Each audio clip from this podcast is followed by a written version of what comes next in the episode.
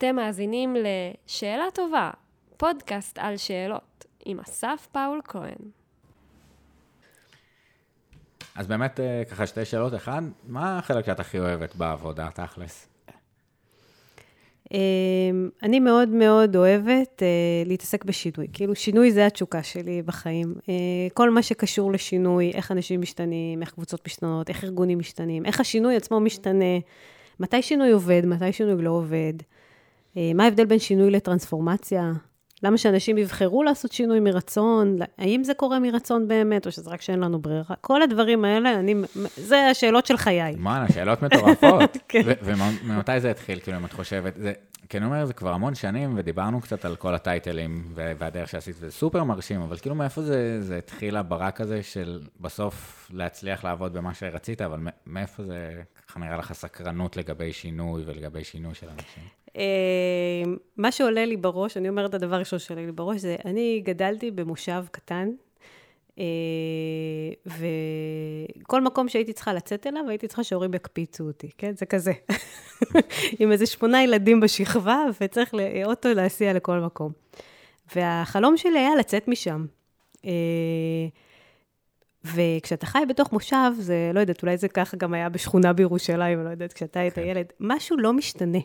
כל יום נראה בדיוק כמו היום שלפניו. ויש משהו נורא קבוע ונורא יציב. ואני חושבת שדווקא מהמקום הזה, שהכל נראה אותו דבר, וכל יום נראה כמו משנהו, mm-hmm. גדל בי צורך אדיר ללמוד איך משנים ואיך שינויים קורים. כי אני, כל הילדות שלי, עד שעזבתי את הבית, נגיד בתקופת הצבא, בעצם המציאות שלי לא השתנתה בכלום, כן? חייתי בתוך תמונה כמעט דוממת, כן? אם אני צריכה לדמיין. קטן, עולם קטן, שלא משתנה. ואני חושבת שרציתי לצאת משם, כן? רציתי, רציתי לצאת משם בכוחות עצמי ושלא יסיעו אותי, כן? רציתי לצאת. אז אני חושבת שמאז אה, אני מאוד, אני עסוקה בשינויים, כי זה משהו שלא היה בסביבתי בכלל, דווקא. מגניב, מרתק התנועה הזאת, לא, זה לגמרי, זה גם, כאילו, בסוף עיסוק שהוא גם שינוי עצמו, זה מושג שהוא מרגיש קצת אמורפי וקצת לא ברור מצד אחד, מצד שני, כולנו מכירים את זה ועברנו את זה ויכולים להתייחס אליו, אבל אה, להבין דבר כזה קצת במקביל למה הופך שאלה לשאלה טובה, כאילו, נכון. מה משתנה בשינוי? שאלה אדירה. ברוכים הבאים לעוד פרק בפודקאסט שאלה טובה, פודקאסט על שאלות עם אנשים שואלים. בכל פרק אנחנו נפגשים עם מישהו או מישהי שחלק מהעבודה שלהם קשורים בשאלת שאלות, כדי לנסות להבין מה זה שאלה, מה הקסם שלה, מה אפשר להשיג בעזרתה, ואיזה שאלות מתקיימות במרחב ש... שבו הם אה, באים ממנו. בכלל לקחת כמה טיפים והסתכלות על החוויה האנושית המיוחדת הזאת. איזה כיף. אז אה, כהרגלנו לפני שאני אציג אותך, אנחנו צוללים אה, ל-85 שאלות, איזה דרך להכיר, שאלות אוניברסליות, אני מבקש ממך לבחור מספר בין 1 ל-85. 24. 24. לפעמים יש כזה מטה, למה אתה בוחר דווקא את המספר הזה, אבל... כן. אחלה. אה, איזה מורה או מורה זכור לך לטובה ולמה? וואו. אה, ישר עולה לי לראש המורה שלי לאזרחות מהתיכון, אה, אזרחות והיסטוריה, קראו לו אילן. ואני חושבת שמה שהכי זכור לי ממנו, זה שבתור מישהי שלא תמיד היה לה קל בבית ספר, בתור תלמידה, אמ, כי הייתי מאוד אוטודידקטית ולא תמיד ממושמעת ומוכנה ללמוד את מה שמנסים ללמד. אה, הוא הבין את זה ונתן לי את החופש ללמוד בדרך שלי. אה, כאילו ראה אותי, אמר לי, אני רואה אותך, אני מבין שאת סקרנית ולא סתם אה, מתבטלת, אז תלמדי את זה ככה וככה ואנחנו נסתדר. אני חושבת שהחוויה הזאת של מישהו שרואה אותך, אני למדתי בבית ספר אזורי ענק, 13 כיתות בשכבה, כאילו החוויה האנונימית הזאת היא לא קלה אה, לילד בתיכון, והיה משהו בזה שהוא ראה אותי שהיה ממש אה, מאוד משמעותי בשבילי. איזה, איזה טירוף, היכולת גם באמת לבודד את ה, על מה אנחנו מוכרים תודה, וזה מוביל כל כך הרבה שנים קדימה, באמת הכוח של מורים שלי, יכול להיות שאילן אפילו לא יודע, זה מגניב נכון. הזכות, אה, הזכות להודות, ואני חושב שהנראות זה, זה קסם כל כך משמעותי, איזה צורך אנושי כזה, ש, שנייה יראו אותנו, ובתיכון במיוחד זה ככה סביבה, חטיבה נורא מבלבלת. אה, טירוף, נראות, לקחתי. כן. אה, אני, נראה לי, אני אלך אה, לכיוון של אה, מאיר בוזגלו, אה, באוניברסיטה דווקא, היה לה, אה, פרופסור מאיר בוזגלו. אה, לקחתי קורס איתו בהתחלה לברקלי, אה, חשמן אירי, קצת חשיבה של אה, מטריאליזם, או כל רוח, ופשוט כל דבר שהוא אמר נהיה קסם מבחינתי, לקחתי את כל הקורסים, ואני חושב שקשה קצת באמת למה... אני חושב שההסתכלות מכל כך הרבה כיוונים בעין חדשה, הסתכלות מהמון סוגי מאגרים וזוויות, היה מאוד חזק, אני בודק אה, למה עוד יותר. אה, ואני אבחר 60, 59. אה, מה עושה לך את היום? אה, אז אני חושב שכזה רגעים שעולה חשיבה על כזה הדרך שעשינו, או כזה איזשהו פידבק חיובי על משהו שיצא לפועל, או שמישהו... אה, כאילו בסוף, אה, האמת, אה, אינטראקציות פשוט שנוצרו, שאני יודע, עם ה-85 שאלות, או חשיבה שהפודקאסט הזה עורר, ולקבל פידבק, לפעמים זה כזה מעיף לי את הסכך. וכן, הייתי הולך על זה. מה, מה עושה לך את היום? דווקא חשבתי על משהו שלא קשור לעבודה.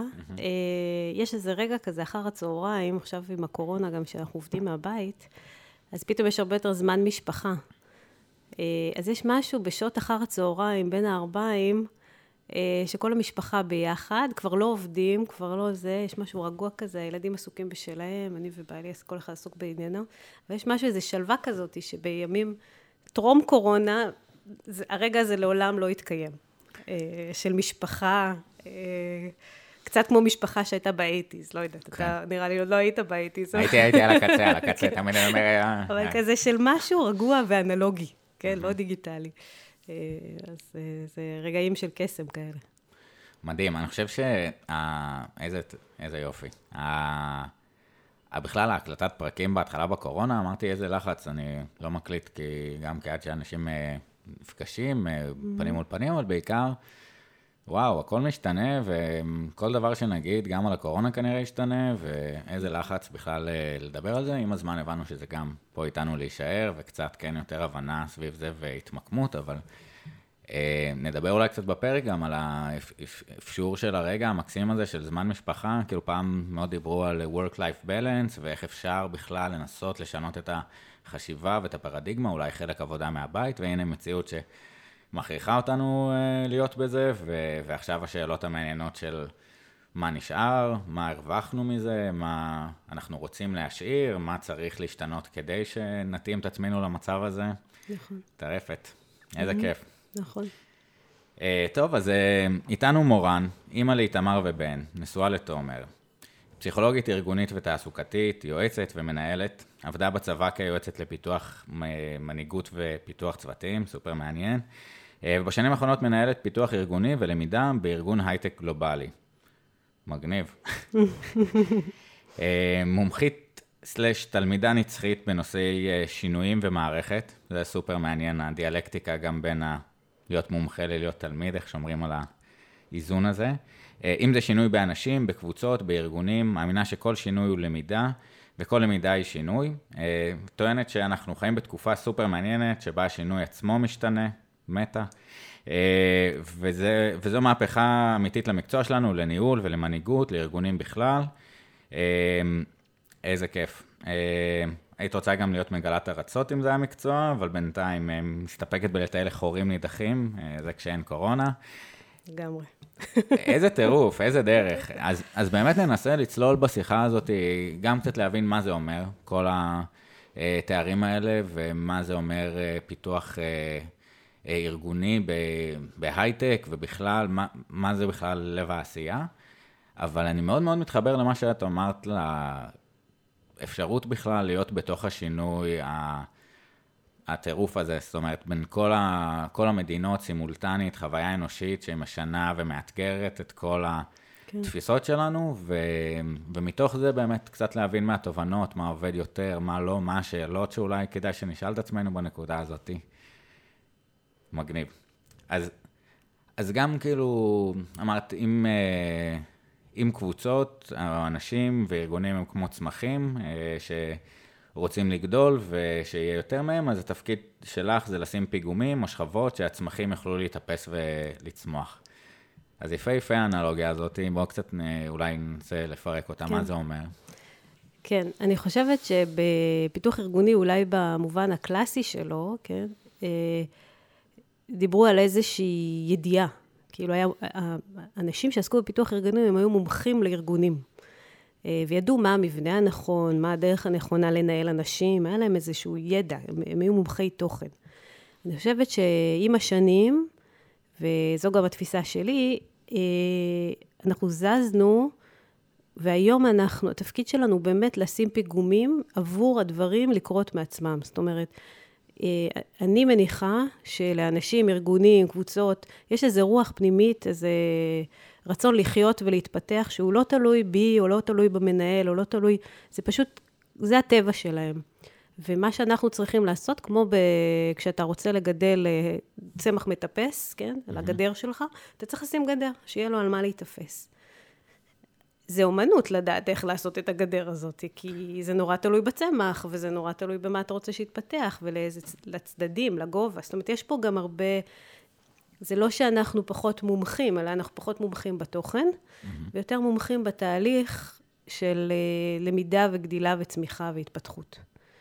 אמ, אני חושבת שגם מה שקרה למקצוע בכלל של הפיתוח הארגוני, שהשורשים שלו הם באים מהפסיכולוגיה,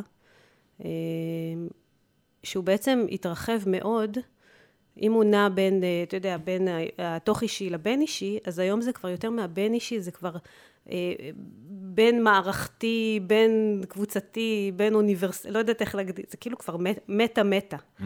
זה כי הכל נפתח, והכל נהיה הרבה יותר גדול. אמ, אז אנחנו יכולים בעצם לעשות את אותם תהליכים גם ברמה של אה, פרט, גם ברמה של אה, קבוצה, גם ברמה של ארגון, גם ברמה של מערכת, מדינה, אה, ארגון רב-מערכתי, רב-ארצי, רב-בין. כאילו, אפשר לעשות את זה scalable לכל ה...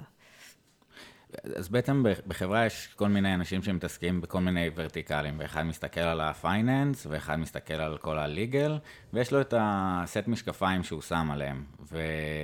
ובעצם ההבנה שלך בהסתכלות בפיתוח ארגוני, עם, עם המשקפות גם הפסיכולוגיות, ההבנות האלה, של ראייה מערכתית של כל הצדדים שעובדים בחברה. זאת אומרת, אה, ההתייחסות ל, לכל חברי הקבוצה, איזשהו אורגניזם חי, מצד אחד אה, נכון. ברמת הזה עצמו וברמת הפרטים עצמם.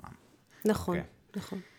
Um, כאילו זזנו מהחשיבה של מכונה, כן? Mm-hmm. שארגון הוא מכונה, ושפותרת בעיות, כן? שיש לה בעיות שצריך לפתור אותן, שזה ככה המהפכה התעשייתית ואילך, עד לא מזמן.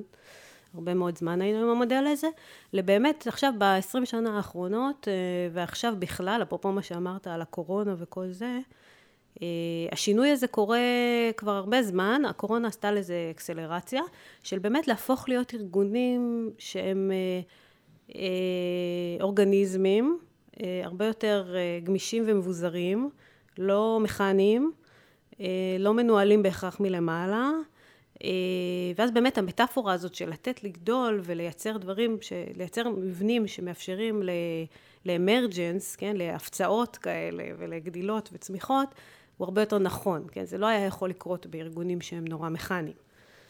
כן, אה, אה, באמת אני חושב שגם עוד דוגמה, עוד איזשהו רפרנס, זה הסתכלות על ריף אלמוגים כמעט. והבנה שכל עובד הוא... העלה הימני הוא שונה מהשמאלי, ויש המון פונקציות שמתחברות ביניהם, ובאמת הקסם והצבעוניות והיצירתיות אה, נוצרת מתוך החיבור הרב-זווייתי וכל עובד בפני עצמו. ודבר נוסף שהוא מעניין זה העמידות כלפי אה, שינויים אה, חיצוניים. ובעצם לבנות אקו סיסטם בתוך החברה שהוא מספיק חזק, שהוא יכול לעמוד ברזיליאנס ללחצים האלה, ואני חושב זה מעניין כאילו לפתוח קצת את הדיון. היה בשלבים שונים של המגפה, אה, בעלי מקצוע שונים נדרשו לתת תשובות. הרופאים די מהר, כאילו, קחו את החולים ותתחילו להסתדר איתם, והמון ציפיות בהתארגנות סביב זה. אנחנו רואים הרבה קשיים של התאמה עכשיו של מערכת החינוך והיציאה בכלל מהסגרים, מי חשב שאחרי הסגר ירצו, אה, ועכשיו מתחילים להכין תוכנית, ואני חושב שגם עולם העבודה, ה-HR, OD, אה, מנהלים עצמם, נזרקו אה, לדרך לדבר הזה, ואם באמת בהתחלה היה איזושהי אווירה גם של קצת תחת מלחמה או תחת... שינוי כזה כללי, וכולנו נרתמים לצורך העניין הזה, שזה היה דלק מאוד מוביל, איזשהו לעבור את זה ביחד כזה. אה, מתחיל להיפתח האופק המחשבתי אה, של החשיבה הפוסט-קורונאי. Mm-hmm. והתנסות גם דה פקטו של ארגונים בכל מיני מודלים שהם בחיים לא היו מנסים, אם מישהו היה אומר להם, בוא ננסה רגע שכולם יהיו בבית, בוא ננסה בקפסולות. בוא... נכון. מצב כזה של שינוי אה, כל כך גדול, איזה... איזה שאלות הוא מאפשר לשאול במרחב הזה שלא היה נשאל אלמלא ה-disruption הזה? אמ, קודם כל, כל זה מתאפשר, כי אם חושבים על זה מזווית של תיאוריות אה, של מורכבות ותיאוריות של כאוס, אז בעצם אנחנו נמצאים על סף כאוס כרגע. עכשיו, הסף כאוס זה בדיוק המקום שבו דברים חדשים, כמו פריצות דרך, קורות. Mm-hmm. זה לא קורה בשום אה, רגע אחר. חדשנות אמיתית קורית כשאין ברירה. כש, כש, כשאנחנו מרגישים איזושהי פגיעות, אנחנו לא באמת יודעים מה הולך לקרות, רק ברגע הזה, בין מה שאני יודע לבין מה שאני לא יודע עדיין, רק שם קורות פריצות דרך. עכשיו, בגלל זה הרגע הזה הוא נורא מיוחד, כי אנחנו עוברים את זה כולנו ביחד, כולנו חיים איזה חוויית חרדה סלש התרגשות כזאתי. כמובן, כל מי שאין לו באמת אה, צרות אמיתיות של מחלה או מוות חס וחלילה, וזה, כן, אני מדברת על הפריבילגים שבינינו, שיכולים באמת להתעסק בסוגיות האלה ברמה יותר אה, אינטלקטואלית. אה, ויש פה יכולת אמיתית באמת לשאול שאלות אחרות ולבדוק, כמו שאמרת, ניסיונות כל מיני, באיטרציות, אה, של דברים שלא היינו יכולים לבדוק אותם לפני כן. אה, השאלה שלדעתי הכי מעניין לשאול היום, אה, זה איזה ארגון אנחנו רוצים להיות, או איזה ארגון, או איזה מערכת, לא משנה, גם נגיד מערכת החינוך, כן? היא כרגע במערומיה, נכון? היא, היא במשבר נוראי. במשבר הזה אפשר לעשות שם מהפכה שאי אפשר היה לעשות אחרת. אז אפשר היה לשאול למשל שאלה של איך המערכת הזאת, מה היינו רוצים שהמערכת הזאת תהיה. כן, שהיום זה אפשרי. אני לא בטוחה שזה היה אפשרי לפני הקורונה לשאול שאלה כזאת. למה בעצם? ועכשיו אה, קפיצה להמלצה לפודקאסט אחר, אה, פודקאסט שנקרא על שם מה, פודקאסט של שני בני דודים, אה, רועי קנואל והלל פישרמן. שכל פעם תופסים אנשים מעניינים, אה, שדברים קרויים על שמם, ומנסים להבין מי היו האנשים מאחורי ה... השם שלהם. אז זה אה, פרק מאוד מאוד מומלץ אה, של אה, בלז פסקל, מחולק לשני חלקים, יש להם פרק על מרים היהודייה וחיים ויצמן. שני בני דודים אדירים, מדברים, וקצת לצלול לעולמם. אז uh, ממש ממש מומלץ, נשים את הלינקים אה, שתוכלו למצוא אותם, או פשוט לחפש על שם מה. על כל הדברים שקרויים על שם אישים. פודקאסט של רועי והלל. תהנו. כי כאילו מצד אחד, אני אומר, אחד, זה חזרה באמת למי אנחנו, הערכים, הצמיחה מתוך הדבר הזה, ובעצם יש אולי פחות לחצים של המערכת או חשיבה ליניארית כזאת שמאפשרת את ה, בכלל את השאלה הזאת. Mm-hmm. ו- ו- ומתוך השאלה הזאת, זאת אומרת, אני אומר, אוקיי, אני שמתי לב שלא הייתי מספיק אה, אה, ער לצרכים של העובדים, אה, יותר לצרכים המקצועיים ופחות לאיזון משפחה או לחוויית גדילה המשותפת הזאת, או איפה העבודה יכולה להיות מקפצה משפחתית והפוך, mm-hmm. ואני רוצה להיות יותר אה, בכיוון הזה. אה, אז משם איזה עוד שאלות מתגלגלות בתהליך? אמ, אני חושבת שאפשר לשאול, אגב, זה מאוד אינדיבידואלי, זה, זה עבור כל ארגון, השאלות האלה הן מכוונות לתשובות אחרות. זה לא שיש פה איזו תשובה אחת גנרית לכל הארגונים, כמובן. כל ארגון, איפה הוא נמצא גם. יש ארגונים שכבר עשו איזושהי דרך אה, וגם מה שמתאפשר להם היום זה לשאול שאלות יותר אמיצות, למשל, כן? יש את אלה שישאלו שאלות אה, טכניות. איך אנחנו מאפשרים לעובדים שלנו לעבוד מהבית גם אחרי שהקורונה תסתיים? זו שאלה טכנית. Mm-hmm. ויש כאלה שישאלו, איזה ארגון אנחנו באמת רוצים להיות? מה, מה, מה העובדים שלנו, מה אנחנו כארגון שלם, כמערכת, משתוקקים אליו, כן? איזה חיים היינו רוצים לחיות עם הארגון הזה? וזה שאלות אחרות לגמרי. יש גם, יש ארגונים שעושים את זה, יש אה, גם ארגונים ישראלים שעושים את זה. אמ, אני יודעת שיש אמ, איזו חברת הייטק, אני לא רוצה להגיד כי אני לא בטוחה שאני מדייקת בפרטים, אבל mm-hmm. ש, שבעצם הפכה להיות חברה ללא, ללא נדל"ן. ואת התהליך עצמו הם עושים אה, בצורה שיתופית עם איזה 150-200 מהעובדים שלהם, מתוך אלף ומשהו. אמ, והם מחליטים ביחד על איזה ארגון הם הולכים להיות. שזה מדהים. מטורף. אה, זה, זה, שזה גם, והם עושים את זה אפילו, הם התחילו לדעתי במרץ, זאת אומרת, מרץ, אפריל, כאילו די בהתחלה הם קפצו כבר על ההזדמנות, הם הבינו שמשהו גדול קורה פה, אה, ואמרו, אנחנו הולכים עם זה עד הסוף. ואחת ההחלטות שהם קיבלו, זה שהם, אה, אתה יכול לעבוד מכל מקום בעולם.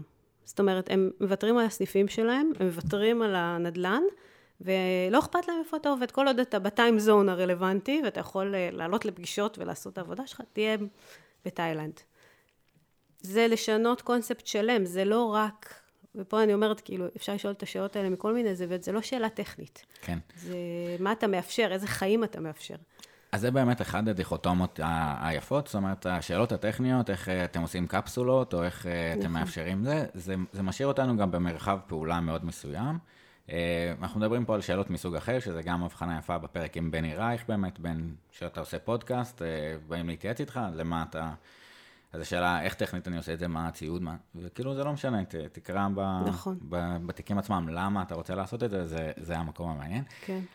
אני מאוד אהבתי, המקום המרגש שאמרת, ש, שאתה נמצא על התפר הזה בין אה, ידיעה לאי ידיעה, mm-hmm. זה בעצם קצת מה שקורה בשאלה. זאת אומרת, נכון. אנחנו... או נחשפים, אם זו שאלה שאצלנו מבחוץ אה, מופעלת עלינו, אה, או שאנחנו מנסחים בעצם את טווח האפשרויות, ותהליך הגילוי הזה הוא באמת תהליך סופר מרגש. אה, אני חושב שמה שמעניין, הרבה פעמים האפשרות של שאלה לחיות היא תלויה במערכת, בסביבה, שהיא תאפשר לה לגדול ולצמוח, ו... אה, תישמע טיפשית, או שיצחקו עליך בגלל אותה שאלה, היא תישמע לא הגיוני בכלל, נגיד, אה, רגע, למה אנחנו עובדים כל הזמן מהמשרד? אז השאלה שעלתה בין Work-Life Balance, אבל הושקטה, זאת אומרת, לא הייתה לגיטימית, ונורא מעניין לחשוב, כאילו, ביחד איתך, באמת בעולמות האלה, שהמון פרדיגמות פה השתנו, כאילו, התפיסה של המשרד, המשרד החדש, מה אנחנו רוצים שהמשרד החדש יהיה, אם... ניקח ככה כמה רפרנסים לאורך השיחה, אחד באמת המפגש משפחתי הזה, והשינוי מהמהפכה התעשייתית. אז אם באמת פעם פעם העבודה והבית היו באותו מקום, זאת אומרת, כן. היית סנדלר ויורד אה, למטה לחנות שלך, או חקלאי, או זה היה באותו צימוד, המהפכה התעשייתית הפרידה לגמרי.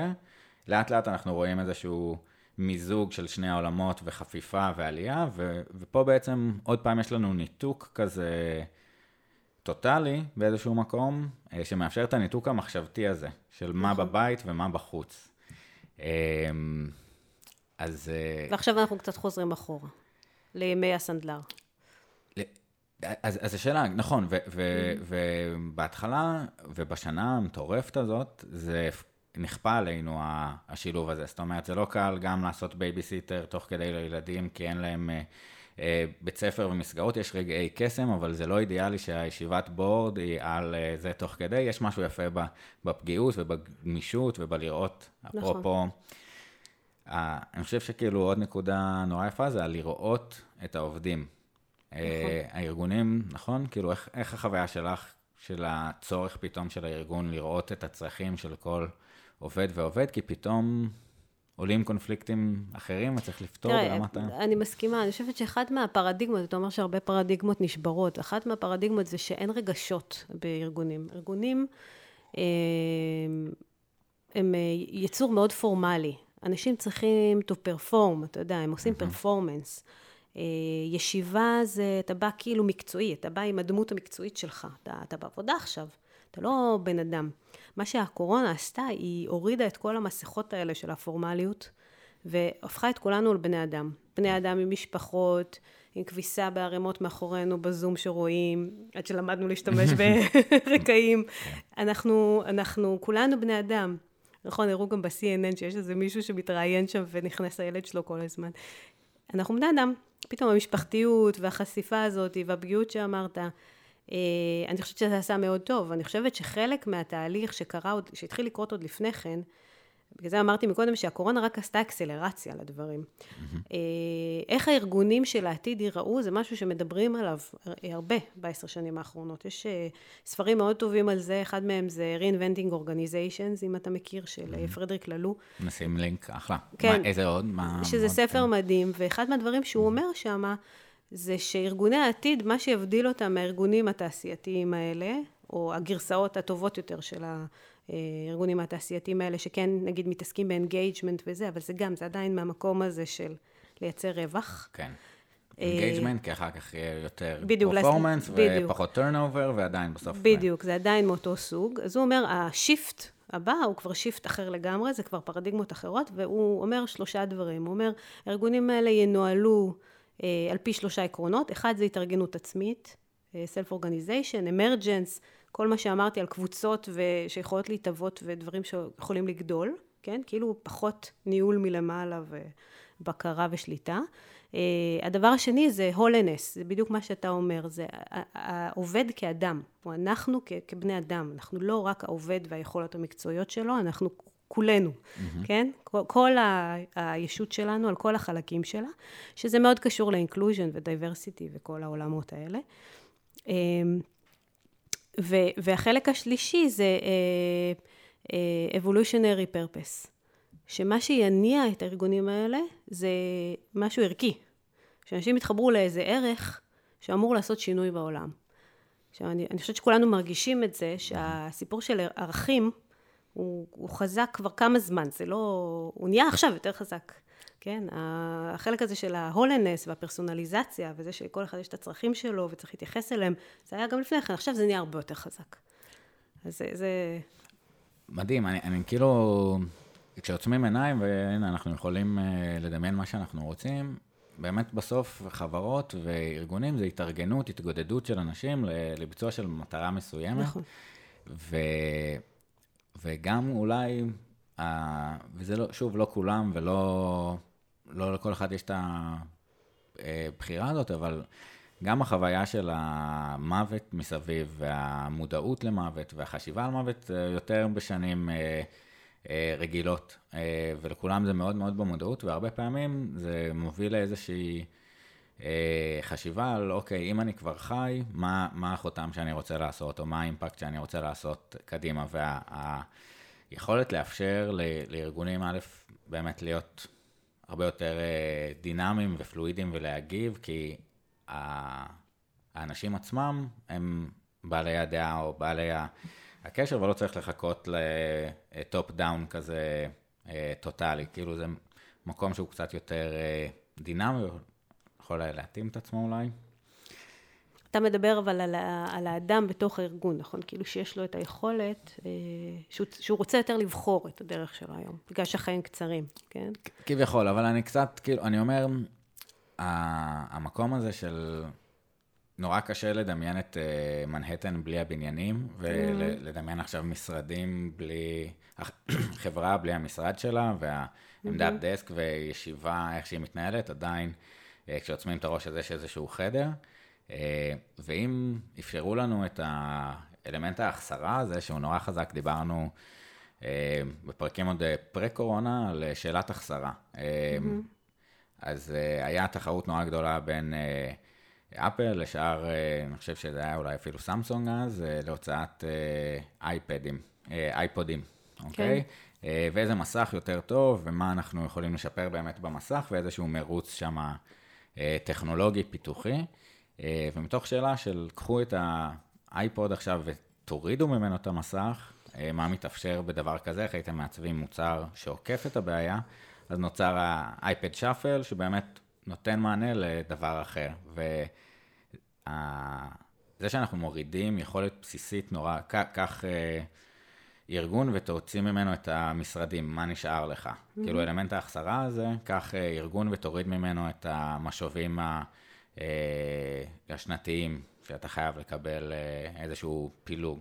מה נשאר לך? Mm-hmm.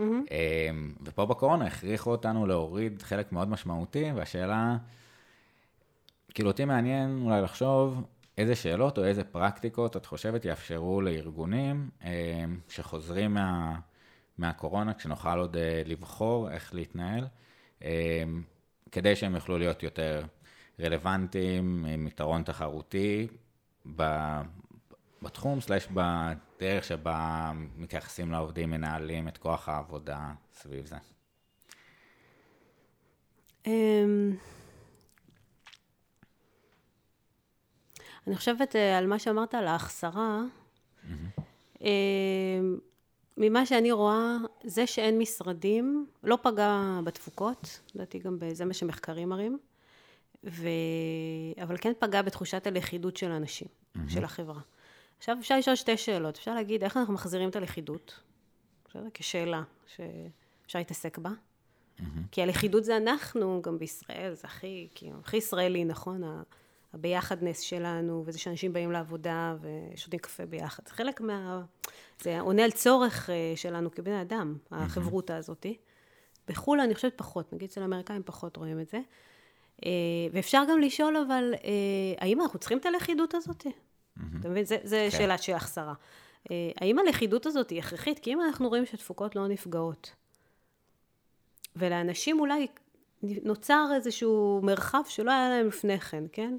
שאולי הוא התחליף ללכידות הזאת בעבודה, כן? אולי זה שיש להם יותר זמן משפחה מייצר לכידות מסוג אחר, שיהיה תחליף. או הם יותר משקיעים בהוביז שלהם, למשל, כן? בתחביבים, או לא משנה מה. אנחנו צריכים לחזור אחורה ללכידות שהייתה, אנחנו צריכים לשחזר אותה, או שאנחנו צריכים לייצר משהו חדש. כן, אפרופו מה שאמרת כן. על האייפוד.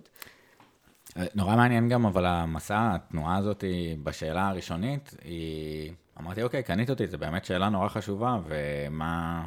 כשאתה מחזיר אה, את האלמנט החברתי בפסיכולוגיה חברתית, וכל אחד בבית שלו מול המחשב, איפה תחושת ה... השליחות, הביחד, גם הבלתי פורמלי, אבל גם ככה לאור הדבר הזה, אה, ונבנות כל התשובות, כי המוח שלנו נורא, שאלות מפעילות אותו. נכון. אה, ואני חושב שאם שואלים שאלה, אוטומטית עולות אה, תשובות. ואז לשאול את השאלה ההופכית, במגלי ון כזה, אז אנחנו מכסים את כל העולם. Mm-hmm. למה אנחנו בכלל צריכים את הלכידות הזאת? למה היא הייתה לנו טובה? נכון. אה, אז, אז אני חושב שבדיוק, זה מאיר לנו מאוד uh, זווית, ואני חושב שזה, שוב, מכריח להגיד, אוקיי, טובה לנו בזה וב... אז, אז כאילו, גם כל העולמות של התפיסות פעם של קומוניקציה, uh, היו מאוד ב... או פורמליות או פנים מול פנים. Mm-hmm. Uh, והיה לנו פה תרגול היסטרי של, uh, אנחנו לא חייבים להיות באותו חדר, אנחנו mm-hmm. אפילו לא חייבים להיות באותה... אה, מדינה, והישיבות יכולות להתנהל ככה. עדיין המון אנשים מרגישים שיש משהו בישיבות פנים מול פנים, שכן אנחנו צריכים להחזיר, מול, וואלה, הדברים האלה עובדים יותר טוב בזום. איפה התפר הזה לדעתך? זאת אומרת, איזה בחשיבה על עולם הישיבות פוסט קורונה היא, איך זה, זה יראה, או מה כדאי לשמור ב face to face, ומה עדיף... אה, תראה, יש משהו בפנים מול פנים שאין לו תחליף. הזום לא מצליח לייצר אה, את הקרבה הזאת של להרגיש בן אדם שיושב לידך. יש משהו בבני אדם שהוא כאילו עושה את זה בלי, אנחנו עושים את זה בלי להרגיש, אנחנו מרגישים את האיש לידינו. אנחנו רואים, אנחנו קוראים את הניואנסים, אנחנו רואים את שפת הגוף, אנחנו כאילו מכירים אותו, וזה לא עובר זום. הדבר הזה לא עובר זום. בזום אי אפשר לעשות את זה, ובגלל זה גם ישיבות זום הן הרבה יותר מעייפות. כי אתה כל הזמן מתאמץ לעשות את זה, כשזה משהו שקורה באופן נורא טבעי ולא מאמץ כשאתה, כשהבן אדם הוא לידך. אה, ובגלל זה יש משהו קצת אוטיסטי אפילו בזום. אנשים אומרים דברים, הם כאילו לא, הם לא קוראים את הקהל. יש, יש ניתוק. גליצ'ים. אז כן. זה מעייף, וזה, וזה קצת אוטיסטי, וזה מנותק, וזה לא כמו להיות ביחד. עכשיו נחזור רגע לשאלה של התפוקה, אבל אם הארגון מטרתו היא לייצר, להשיג איזושהי משימה ולייצר תפוקות, והתפוקות לא נפגעו. ישיבות התקצרו, הפכו להיות הרבה יותר תכליתיות, כן? בלי הסמולטוק, בלי הקשקושים, בלי המריבות אגו, בלי... הרבה דברים הוחסרו. אה, אבל זה לא עונה על הצורך האנושי של להיפגש. יש שם צורך אנושי שהוא לא בהכרח קשור למשימה. אה, אני חושבת שאם, עכשיו גם, אני חושבת שתוסיף לזה גם את ה... היום בקורונה, הרבה ארגונים עובדים רק מהבית, אז זה קיצוני. אני חושבת שכשמדברים על מצב היברידי, שחלק מהזמן אנחנו נהיה ביחד, וחלק מהזמן אנחנו נהיה בנפרד, זה בסדר, אני חושבת שהמינונים יהיו יותר נכונים. היום זה קיצוני. כן. אז כאילו השאלת המשך שלי היא באמת על המודל האימפרידי הזה. Mm-hmm. אנחנו מאמצים מחדש דפוסים של אוקיי, אנחנו צריכים להיות במשרד, מצד שני יש לנו כבר ניסיון שזה לא היה שבועיים שכולם היו בבית, ואיזה מוזר היו השבועיים האלה שכדי שלא יאכלו בשפעת, כולם אמרו לנו להיות בבית, זה שנה של, של נכון. התנהלות. אה, אז יש גם הבנה ארגונית וגם הבנה פרסונלית אה, של מה יותר טוב לי בבית ומה יותר טוב לעשות במשרד. אה, ובאמת, ככה ברעיונות שאנחנו עושים במחקר, מספרים הרבה גם על יעילות יותר גדולה, mm-hmm. יצירתיות באיזשהו מקום, דווקא כי יש את הזמן שקט הזה, שוב, שאלה האם יעילים לצורך המשימה הגדולה עצמה, או שהרבה רצים יותר קל לרוץ כזה על ניוטרל, mm-hmm. כי אתה לא מחובר בעצם לדבר עצמו. אה, ו, ונשאלת השאלה, מה, מה קורה במשרד? מה, מה... אוקיי, אז אני אנסח את השאלה.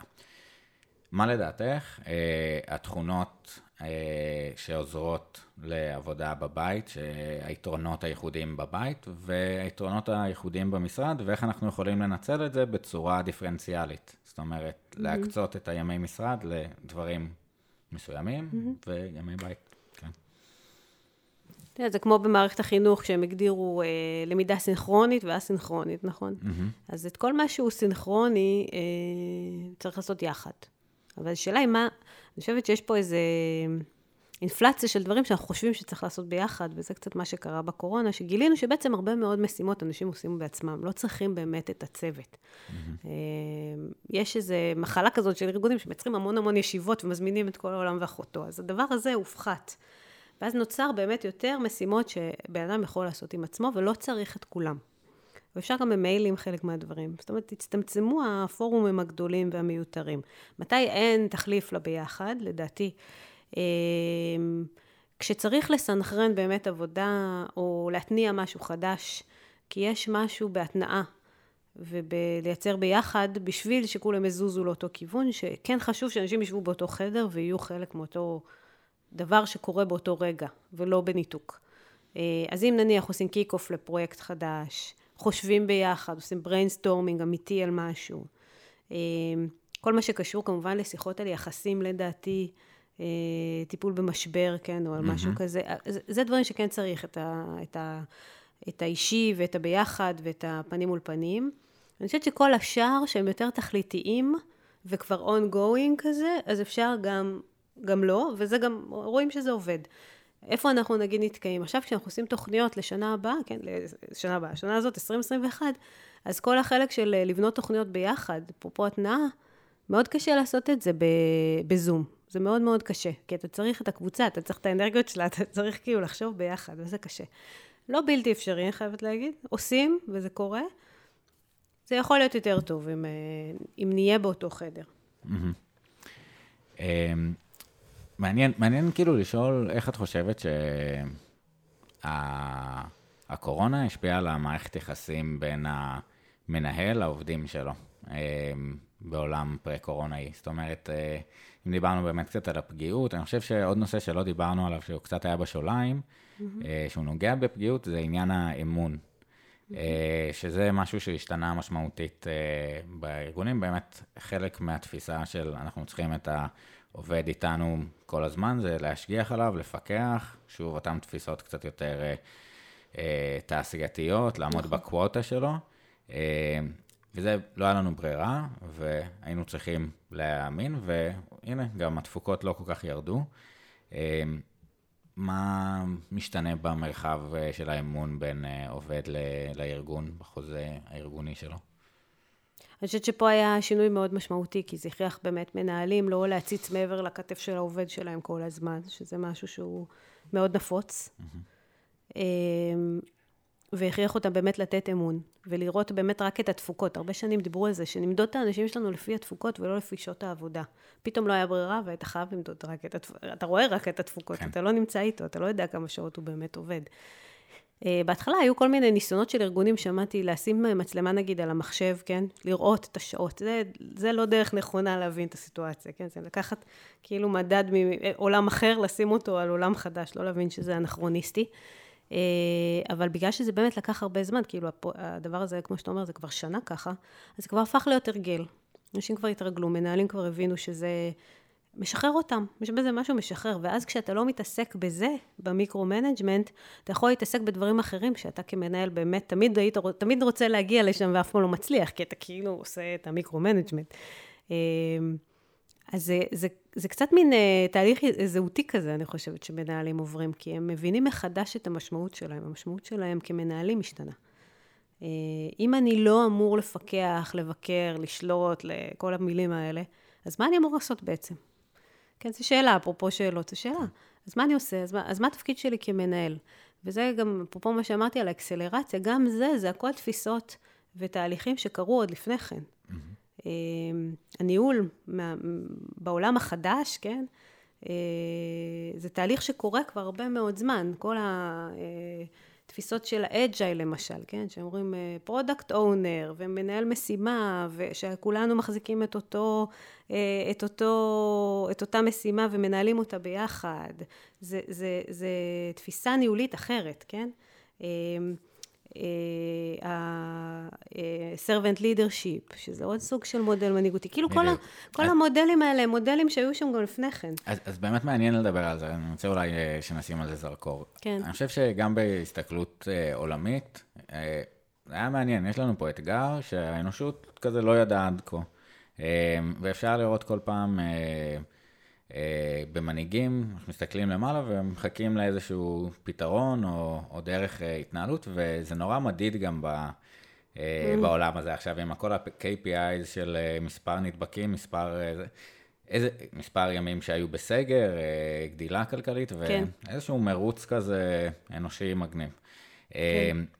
לאן אני הולך? אני אומר, אנחנו גם ככה מדינה שהיא מאוד במנהיגות כריזמטית כזאת, אה, צבאית, הירואית, וזה נכון. היה נורא מעניין לראות סוגי מנהיגות אה, שונים גם בעולם, אה, וגם אולי לאור זה שינוי קצת בתפיסה של כל אחד בניהול היומיומי שלו, של באמת גרינליף, מנהיגות משרתת, שהמטרה שלה זה להוריד חיכוך בין נכון. האנשים ולתת להם לעבוד. כן.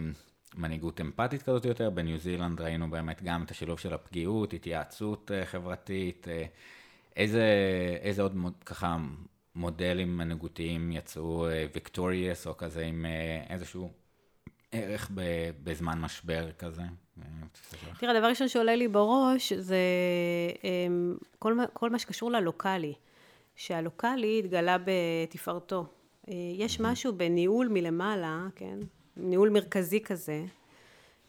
זה קשור גם למה שאמרתי על ארגונים מבוזרים והתארגנות עצמית. יש משהו שבלוקאלי, כן, ראש עיר, הוא, הוא מכיר את האזרחים שלו, mm-hmm. הוא מבין את האנשים של העיר ברמה שקבינט הקורונה לא יכול להבין, לא כן. משנה כמה הם יהיו אה, מעודכנים וחכמים. אה, הוא מבין ובגלל זה הוא יכול לחשוב שצ'ונט זה מה שצריך לתת בשביל שאנשים יתחסנו בבני ברק. אני בחיים לא הייתי חושבת שזה, כן. שזה, שזה מה שצריך לתת, כי אני לא מבני ברק, mm-hmm. ואני לא מבינה את הראש הזה. ראש העיר של בני ברק יכול להבין את זה, עם החבר'ה שלו, כן?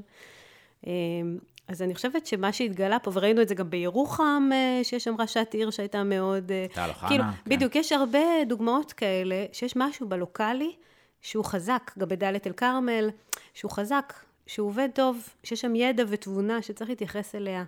אמ, ואני חושבת שזה גם משהו, שאחרי הרבה שנים של גלובליזציה מאוד uh, חזקה, וחשיבה כזאת על איך בעצם כולנו דומים, והכל צריך להיות באותו, נכון, יש משהו כזה שמכליל כזה, mm-hmm. אבל מכליל במובן של uh, עושה הכללות uh, כבר קצת גסות, פתאום יש איזה חזרה לזה שיש משהו בלוקאלי שהוא, שהוא נכון, יש שם איזו רגישות ותבונה שצריך אה, לתת לה מקום, לא להתעלם ממנה. אה, ואז זה, מוד, זה משהו אחד שעלה לי כשאמרת מנהיגותי, אז זה חשבתי על זה, mm-hmm. שזה לא בהכרח המודל המנהיגותי, אלא המיקום שלך. אני חושב שזה שילוב גם וגם, זאת אומרת, אחד המשאבים של מנהיג, אה, זה גם באמת ברמת הידע וברמת הקשרים והאמון שנבנה. היה מחקר נורא יפה של אה, אקורד, שניסו לחזות מה אה, המשתנה שהכי מנבא הצלחה נגד קורונה. Mm-hmm. די מגניב. אז מה, מה זה יכול להיות? זה גם תמיד טריק לשאלות, לא לתת ישר את התשובה, ואם אתה נותן תשובה לא נכונה, אז עוד יותר טוב. אבל uh, חיבור uh, לתחושה של המדינה, לא במובן הלאומני שלה, uh, אבל מחוברות כללית. Uh, שהוא ו... מייצר את זה, כן? או שהוא חי, הוא מרגיש את זה. Uh, שככל שיש יותר סנטימנט חיובי ומחוברות לתחושת המדינה, אז יותר קל לך לצאת מהעולמות של סושיאל לופינג, שטוב, שיבטלו אה, זה, אבל את החתונה שלי אני... כאילו אתה חלק מהקהילה. אתה כן. מחובר לעשייה ככה כן. עצמה, ובאמת המקום הלוקאלי הזה, אז זה שוב משתלב ב, באפשרות לענות שמה, אבל אהבתי את החיבור של הפתרונות הם אצל האנשים. נכון. והרבה פעמים אה, הכוח של מנהיג הוא לבוא עם השאלה. מה לדעתכם יוכל לעזור לקדם ושנגיע ליעד? התשובות אה, צריכות להגיע מהאנשים בגלל הקול הייחודי שלהם. כן. זאת אומרת, זה שני מסרים סותרים, אני אטוף אבל מגניבים. אחד מהקורונה, כולנו בני אדם. כן. איזה סיפור מגניב שכל אחד מספר לעצמו, ואני בכלל העם הזה, ואני ככה, ואני גבר, ואני אישה, וכולכם מגניב, אנחנו קופים חכמים, והווירוס הזה תוקף את כולם, גם חרדים, גם ערבים, כל החשיבה אה, הסטריאוטיפית יכלה להתנפץ פה. ומצד שני, המקום של הייחודיות של כל בן אדם וכל התפיסה הייחודית של כל אחד, הרצף הניסיון שלו והערכים שלו ומה שהוא מבין וראה ויכול לתרום לסיטואציה, אה, איזה אושר מטורף, ריף מטורף כן. עם אלפי אבל, אנשים. אבל זה, זה מזכיר לי משהו, mm-hmm. כשאמרת על לשאול את האנשים, הידע אצלם, אני חושבת שזה בדיוק הנקודה שהכי קשה והכי מאתגרת, אה, מנהיגים שהגיעו לאן שהם הגיעו בדרך השנייה. זאת אומרת, ב- בלדעת. Mm-hmm. אם אתה מנהיג, ורוב המנהלים היום, הבכירים, הם כאלה עדיין, הם, הם הגיעו לעמדות של לאן שהם הגיעו, בזה שהם ידעו. היה להם תשובות, הם ידעו, אה, הם ידעו יותר מאחרים, והם קיבלו החלטות, ו, והם תופסים את עצמם כמי שיודע. פתאום באה קורונה, בסדר? או מודלים מנהיגותיים שהגיעו עוד לפני כן ואמרו, עכשיו מה שאתה צריך לדעת, זה לא, אתה לא יודע, כן? יש את המודל הזה של ה-level 5 leadership, אני לא יודעת אם אתה מכיר את זה. כן. אתה צריך להיות uh, humble, כן? אתה צריך להיות uh, ענב, אתה צריך לא לדעת. עכשיו, מישהו שניהל כל חייו וכל מה שהוא יודע על עצמו זה שהוא יודע, כן? פתאום להגיד לו, עכשיו אתה צריך לשאול את השאלות, אתה לא צריך לדעת. הידע נמצא אצל מישהו אחר. זה שינוי כל כך גדול בתפיסה, שבאמת זה אתגר מאוד גדול לרוב המנהלים. אמ, אם אני אחשוב על מודל שכן, נגיד, יכול להיות חליפי לזה, או לעזור למנהלים האלה לעשות את השיפט, זה בעצם לסגל שתי תכונות, זה לא לא לעשות, כן? יש משהו בלהגיד להם, תעצרו שנייה, אל תדעו שקשה, כי אני, mm-hmm. אני רוצה לעשות, כן? להתאפק זה קשה. אז מה כן לעשות? אני חושבת שזה, אולי זה מודל שאני חושבת ששמעתי בהרצאה של יעל בן חורין, שהיא דוקטור אה, אה, מומחית במנהיגות, היא אמרה, אה, היא קראה לזה הייפר אווירנס, זה להיות כל הזמן עם אנטנות, להתחבר למה שקורה. Mm-hmm. זה דרך אחרת להגיד את מה שאתה אמרת. זה לא לא לדעת, זה להיות ערני. לקבל, לקבל מידע, לשאוב את המידע, כן? להיות אה, בקיא בטרנדים, להבין מה קורה, לזהות מגמות לפני שהן קורות, להתייעץ, לשאול שאלות, להיות הייפר, עם הייפר אורנס, והדבר השני זה באמת להיות עניו. ההומיליטי פה, או ההמבלנס, היא, היא מאוד מאוד חשובה. כי אני חושבת שזה גם מה שאנשים היום נורא רגישים אליו, זה כאילו, זה כבר לא משכנע, שזה נורא מעניין למה, כן? אני לא יודעת למה זה... יש משהו במנהיגות הזאת של אה, ראש ממשלת, אה, ראשת ממשלת אה, ניו זילנד, שהוא נורא מדבר לאנשים, כן? זה שהיא עושה לייב בפייסבוק עם פיג'מה, כן? שזה זה, כאילו נורא נוגע להם, המשהו האנושי הזה. לעומת זאת, מנהיגים נורא כאלה פופוליסטים, כאילו אי אפשר לשמוע את זה כבר. אני לא, אתה מבין? זה כאילו האוזן שלנו כבר לא יכולה לשמוע את זה, וזה באמת מעניין למה. לא, אז ההצעה שלי, אחד, זה באמת המחול בין אה, פגיעות לאמון קצת, כן. ואמון, גם בהתח- בהתחלה, שדיברו על עייפות אה, מגפתית, כן. ושאי אפשר לטחון את כולם על ההתחלה, ושהאמון לאט לאט נסדק, וראינו את זה מאוד פה, בין אם בארוחות או בדברים כאלה שאתה ניסה מעל, אז אתה מרגיש נכון. לא ביחד. ואם אנחנו נאבקים בדבר הלא ידוע ביחד, אז כשאני לא יודעת אני אגיד לכם, וכש... וקצת אתה לא מרגיש נכון. שעובדים עליך מהמקום הזה, אבל אני, אני חושב שאחד ה- המקומות באמת של בס והווליו, של המנהיגות הטרנספורמטיבית, ש, ש, שמאתגרת אותך עם שאלות שאתה, שוב אמרנו, המוח האנושי קשה לו עם שאלות באיזשהו מקום, אבל הוא נורא נהנה אה, בפתרון של השאלות, אז להצליח לשאלות טרנספורמטיביות כאלה, ומה הדבר הבא שיביא לנו הדבר הגדול, ולא להתעסק בשאלות אולי יותר הטכניות שדיברנו עליהן. אני חושב שהתפר אה, הכי יפה זה באמת היכולת להחזיק את חוסר הידיעה. נכון. וסוקרטס, אה, כפרה עליו, אמרו עליו שהכי חכם בעולם, אורקל מדלפי אמרה לו, ואמר, וואלה, אני לא יודע, כאילו, נכון. אולי הדבר היחיד שאני יודע זה שאני לא יודע. אה, ועוד איזה פנינה יפה עם אה, הדבר הזה, איזה הוא החכם, הלומד מכל אדם, אז כאילו אתה יכול לשים את עצמך ב-understanding, שזה נכון. הבנה, זה לשים את עצמך ליטרלי מתחת רגע, לקבל את נקודת המבט שלו, כי את מה שאתה יודע אתה כבר יודע, ואיזה מגניב לגלות ולשאול. נכון. אה, הלוואי, אמן, כל מה שאתה אומר, שזה מה ש... שזאת תהיה, זה יהיה מודל המנהיגות השלט. כי אה, אני חושב שזה גם קצת ערער לנו, אם אף אחד לא יודע מה קורה, והרבה יוזמויות, אה, שגם זה השאלה עד כמה המגזר השלישי, אה, המגזר, החברה האזרחית תופסת מקום וממלאה את הוואקום, אבל אם אין לנו על מי לסמוך, אלא על עצמנו, אז לאפשר את המנגנוני התייעצות, הבנה משותפת, אה, אני חושב שגם כן, זה לא שכל דעה היא אה, מתקבלת והכל טוב, זה סבבה ל- לאמת במחקרים ועובדות וקצת להתגבר כן. על post-truth כזה. כן.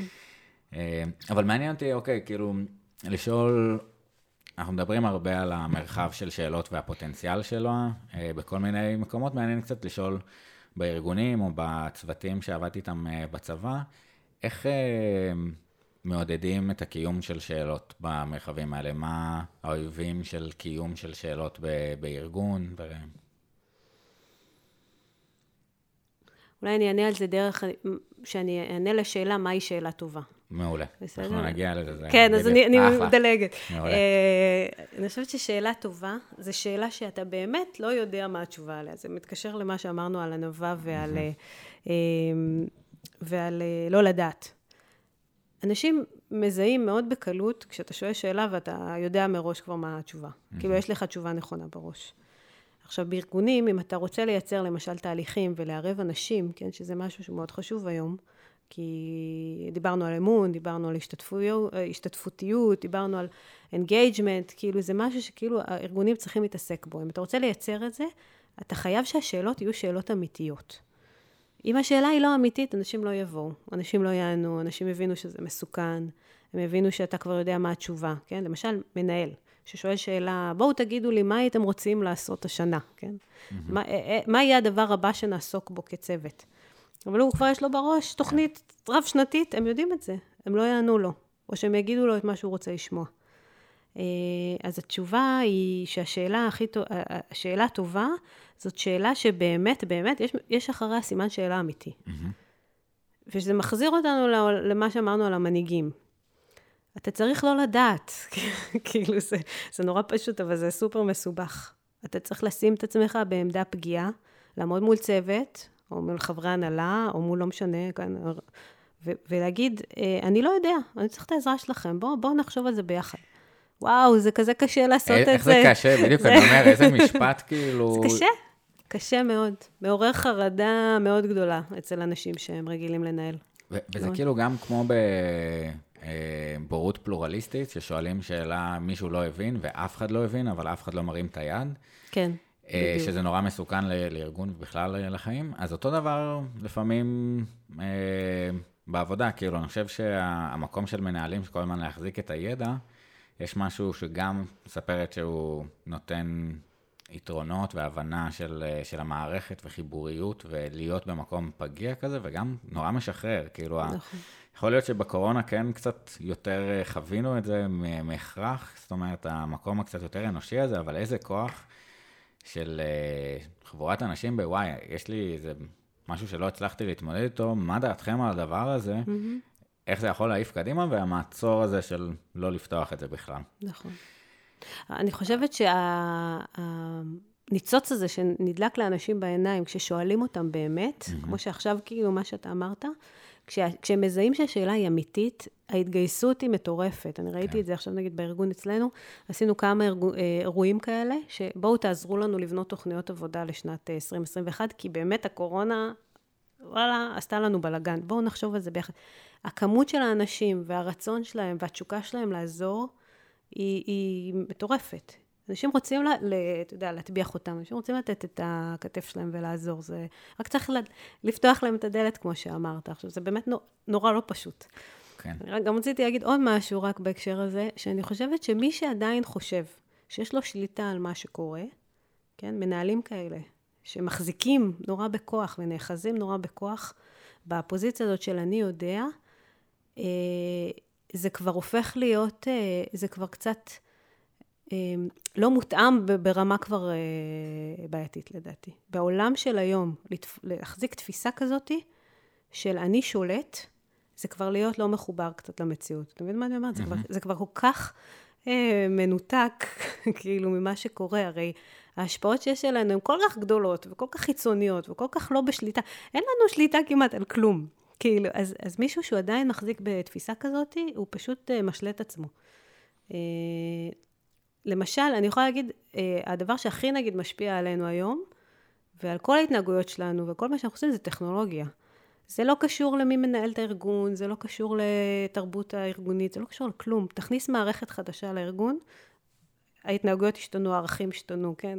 אפרופו מודלים של שינוי. כן. זה יבוא מלמטה, או מהצד, זה בכלל לא... ותשנה הכל. אפרופו מה שאמרת על הערכת ביצועים מקודם, תשנה את המערכת של הערכת ביצועים, תכריח אנשים לכתוב שם יעדים, כי זה מה שהמערכת דורשת. פתאום יש לך uh, management by objectives. שינית את תהליך, את תהליך הניהול. בלי להרגיש, זה לא מישהו החליט את זה, כן? זה קרה, אוקיי, שינו את המערכת. אז אני אומרת, מערכות וטכנולוגיות, יש להם כל כך הרבה כוח, גם על החלקים התרבותיים, ההתנהגותיים, הפסיכולוגיים שלנו.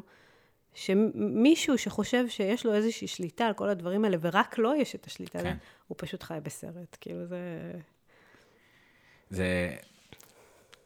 אמ, באמת יש גם את ההבנה של על מה אנחנו שולטים ועל מה לא. אנחנו עדיין צריכים את המרחבים האלה, ששוב, אולי ממקד אותנו על מה אנחנו יכולים להשפיע, ווואלה, כי יש דברים שנחכה שהסערה תעבור, או, או איך זה קורה. אני חושב שהחיבור הזה לשאלה הטובה, עם הכוח ביד, כי היא כזאת מלהיבה, אז באמת היה פה גם עוד הזמנה לנראות קצת. זאת אומרת, מעניין אותי מה הזווית הייחודית שלך. נכון. איזה דבר חזק זה, כאילו באמת רוצים לשמוע, כן, כאילו רוצים לשמוע אותך, וזה ווין נכון. ווין אה, ענקי. ו- ואני חושב שזה גם מאוד מתחבר אה, לשאלה פורייה או שאלה אותנטית בכיתה. הרבה פעמים אנחנו יכולים לשאול, אה, מי היה ראש הממשלה הראשון? Mm-hmm. סתום את הפה, כאילו, לא מעניין, כאילו, mm-hmm. תבדוק בוויקיפדיה. וזה באמת הרמת אנרגיה מהכיתה מול שאלה ש...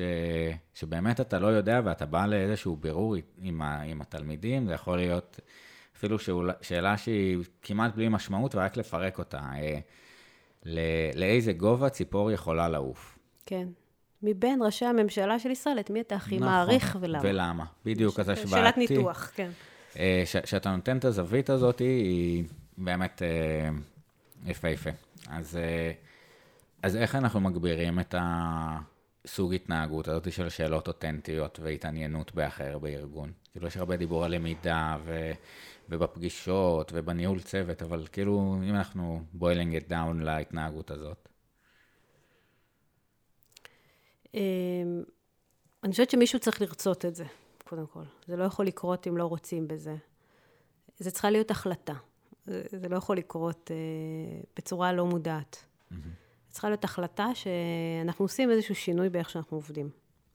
אנחנו משתפים יותר את העובדים שלנו, אנחנו שואלים יותר שאלות. אנחנו עושים סקרים, בסדר?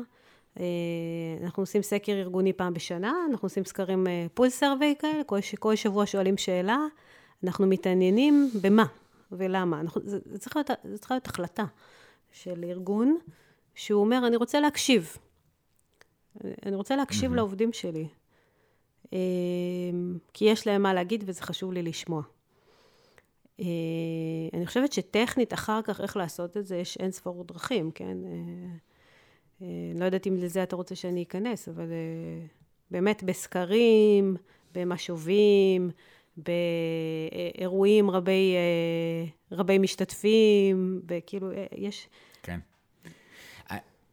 אני חושב שא' זה מעניין באמת גם איך כארגון אתה שומר על שאלות אותנטיות לארגון, כאילו mm-hmm. לישות הזאת שהיא הארגון. אה, באמת, בסוף זה הרבה ב mindset עצמו אה, של אה, להיות במקום קשוב ולנסות להבין את הדברים. אני חושב שעוד דבר שהוא מעניין על הצד השני זה עד כמה אתה backing up את ההקשבה הזאת. Mm-hmm. כמה אחר כך יישרף לך הסיגנל, אם ייתנו רעיונות ותתעלם מהם, נכון. כמה זה פוגע בתחושת נראות וברצון הזה. נכון. לשתף שזה גם... נכון, צריך, בגלל זה אמרתי, צריך כן. כוונה. כן, כן, צריך כוונה אמיתית. אמ, את יכולה לשתף באולי איזושהי שאלה אה, שלדעתך היא שאלה טובה ב, ב, בארגון או בחשיבה על ה...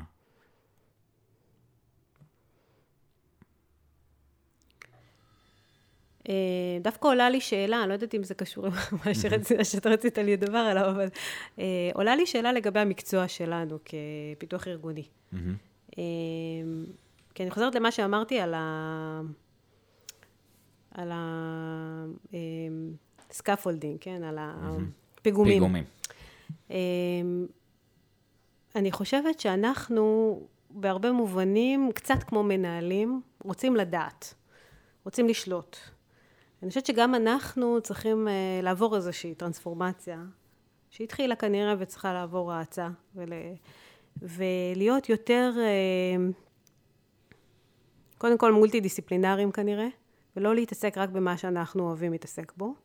שהרבה פעמים זה, אתה יודע, לפי המודלים הקלאסיים האלה של שיין וזה, של, אה, וקוטר, שכאילו יש, יש משהו בתפיסות שלנו ובכלי עבודה שלנו שהם כבר לא מעודכנים בהכרח. זה לא שהם לא חכמים וטובים, חכמים וטובים ו, ואוניברסליים כאלה, אבל האם זה רלוונטי המודל של קוטר שמניח שאני אני יודע, אני מנהל שינוי ואני יודע לאן אני רוצה להגיע?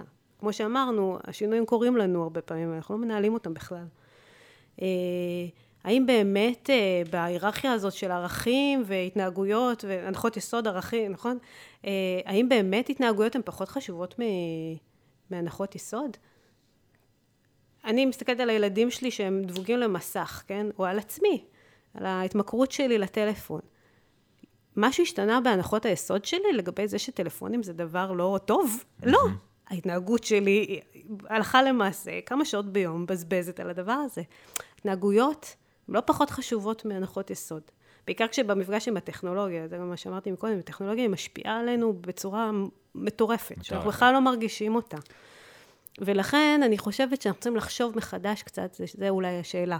אנחנו צריכים לחשוב מחדש אה, על המודלים שאנחנו עובדים לפיהם, ולהתאים אותם כאילו לשינויים האלה ולאיך שהעולם היום מתנהל. כששיין כתב את המודל שלו, לא הייתה טכנולוגיה ברמה של היום. זה לא היה אפשרי כל השינויים האלה. כן. זה, זה מטורף, אני חושב שבכלל גם ההסתכלות על טכנולוגיה ופלטפורמות טכנולוגיות כיצירת מרחבים אה, חדשים, דיברנו על הניתוק בין מרחב הבית לעבודה, ואנחנו יכולים לתפוס את העניין הזה, אבל רמת התקשורת במיילים מול, אה, אה בסלק או במערכות נוספות ומערכות שמירת ידע, כממש עוד מרחבים שאנחנו שוהים בהם, mm-hmm. אה, וגם קצת באמת אה, רשתות חברתיות, כמה מתוך הזמן שלי, אם כל הזמן היית אומר, אני מסתובב בקניון ויושב עם... אה, אה, חברים, אז נכון. אתה מבין את המרחב, אבל אם אתה משוטט כל הזמן במרחב הדיגיטלי הזה, גם קצת... אה, שזה באמת גם קשור לכל הנושא של nudging, נכון? ו... sludging, וכלכלה התנהגותית, וכל הדברים האלה ש...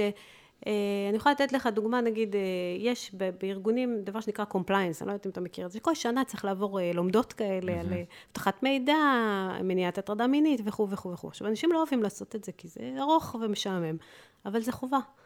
אה, אתה יכול לפנות ללב של האנשים ולערכים שלהם ולהגיד להם, בואו תעשו כי זה חשוב. זה לא עובד ברוב המקרים. מה כן עבד, אחרי הרבה ניסיונות שעשינו? אה, הגדרנו חודש, compliance month, כן? כולם חייבים לעשות את זה, וכל שבוע נתנו סטטוס מחלקתי, mm-hmm. ופרסמנו את זה לכל הארגון. זה ייצר תחרות. לא היה פרס, אין פרס בסוף, כן. סתם תחרות.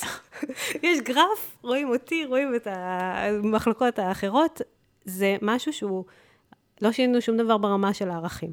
זה פועל כאילו מתחת, על משהו בסיסי של אנשים שרוצים לא להפסיד. כן. בכלל לא קשור לפרס, לא קשור לכלום, לא קשור גם לדבר עצמו. עכשיו, אני חושבת שבתחום שלנו, כשאנחנו מתעלמים מזה, ואני מרגישה שיש הרבה פעמים התעלמות מזה, כי זה כאילו קצת זול או קצת נמוך, ולא לוקחים בחשבון את ההשפעה של הגורמים האלה, אה, של טכנולוגיה, של nudging, אה, של כל מה שכל מתכנן של user interface יודע, ואנחנו לא, רוצ, לא רוצים להתעסק בזה מספיק, אנחנו מפספסים חלק מאוד גדול מהתפקיד שלנו. פרדריק, פרדריק ללוש, דיברתי עליו מקודם, הוא, הוא אומר את זה, הוא אומר, אם יש כמו מטריצה כזאת, כן, סקאלה אחת של אינדיבידואלי וקולוקטיבי, והשליש, והשני זה פנימי וחיצוני, אנחנו צריכים לשלוט בכל הרביעים, והרביעים הם אה, ערכים, התנהגויות, זה האינדיבידואלי, כן, הפנימי והחיצוני, והתרבות והטכנולוגיה, אה, מערכות, אה, פרוצדורות, כל הדברים האלה שאנחנו נמנעים מלהתעסק בהם. אז אה, איש אודי טוב, כאילו, הוא צריך להיות על כל ה... הוא לא יכול לבחור להיות רק בעולם של הערכים וההתנהגויות. כן. זה, זה לא מספיק. יש פה קונטקסט שצריך לטפל בו, ואם אתה לא יודע, תביא מישהו שיודע, כאילו. אבל אתה בעצמך צריך להיות עם גישה מולטי-דיסציפלינרית, כן? אה, כי הבעיות הן הופכות להיות מורכבות, אז אתה לא יכול, אה, אתה לא יכול שלא. כן, גם באמת החשיבה האינטרדיסציפלינרית הזאת היא לדעת למי לשאול. אני חושב שהיה שיחה של ג'ו רוגן ואילון מאסק, נורא מעניין באמת על ה...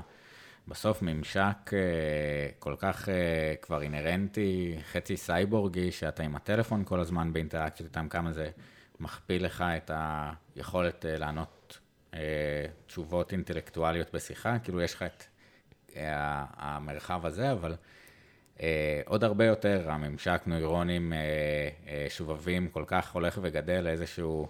אה, והמקום גם לשאול את עצמנו את השאלות, איפה, איפה אנחנו בעד זה ונגד זה, נכון, אה, נכון. ואיפה אה, בני אדם שואלים שאלות. ו... נכון. כאילו, אני חושב שחלק מההסתכלות, קצת דיברנו על אקו-סיסטם ועל על פרחים וצמחים, אז שאנשים שקשורים ב-peoples בארגון, כאיזשהו אה, אחראים על החממה הזאת לייצר את הסביבה הנכונה עם אה, כמות החמצן הנכונה, החום, כמות ה-fertilizer כדי mm-hmm. לאפשר את הצמיחה הזאת.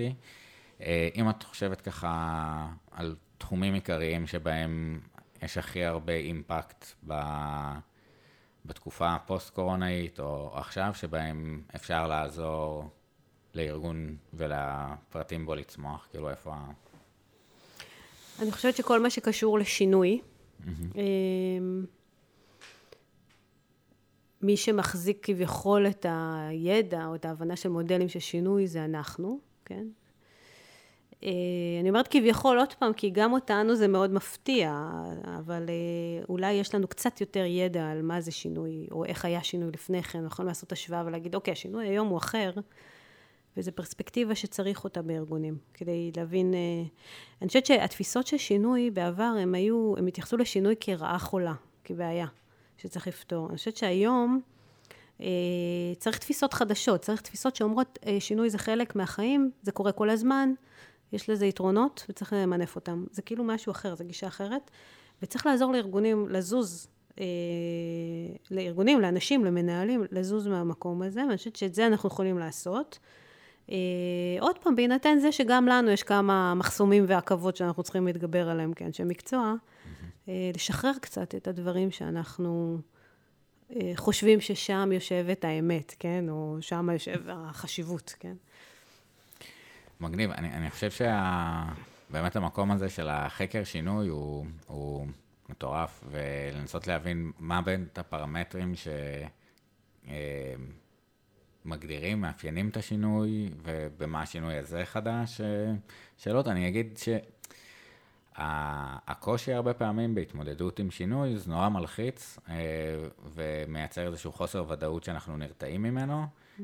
ורגשות שליליים וקצת אה, חשיבה tunnel vision כזה והתעלמות מזה.